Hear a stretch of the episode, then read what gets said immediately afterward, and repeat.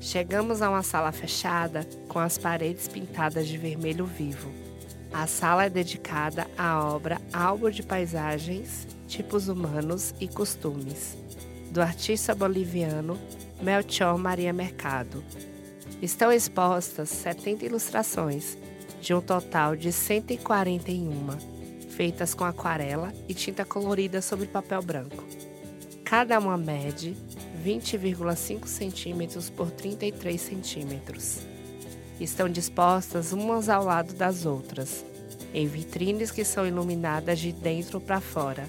Essas vitrines ocupam toda a extensão de três paredes da sala, formando um.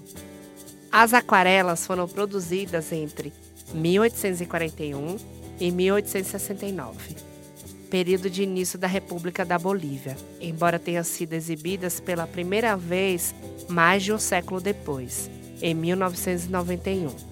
Na época de sua criação, predominavam os relatos sobre a vida nesse país de uma perspectiva europeia sobre as colônias. As ilustrações de mercado constituem um conjunto valioso justamente porque tensionaram contar uma história da Bolívia a partir da perspectiva de uma pessoa boliviana. Afinal, uma história contada por alguém que a viveu seria muito diferente daquela contada pelos colonizadores.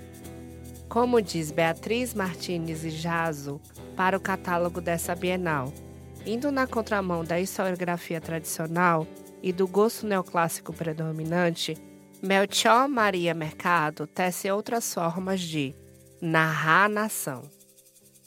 Melchior Maria Mercado nasceu na cidade de Sucre, Bolívia, no ano de 1816 e faleceu em 1871. Ao longo de sua vida, exerceu diversos ofícios, tanto científicos quanto artísticos. Seu interesse por pintura, pela história natural e pela política o levou a percorrer todas as regiões do território boliviano o que possibilitou a realização desse importante trabalho iconográfico. As ilustrações revelam aspectos da cultura, arquitetura e natureza boliviana, costumes e hábitos das pessoas, sobretudo de personagens populares em cenas da vida cotidiana, detalhes das suas ferramentas e instrumentos de trabalho, trajes típicos, artefatos de suas festividades cosmologias, mitos e tradições.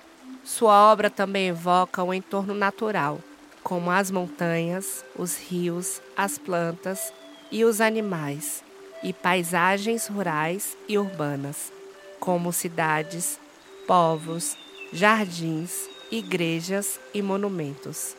Aqui, o que era marginalizado pelo poder colonial passa a protagonizar a narrativa navegantes do lago Titicaca, mulheres de Oriente, cegos, cholas, mestizas, indígenas, animais, uma narrativa do povo boliviano para o povo boliviano.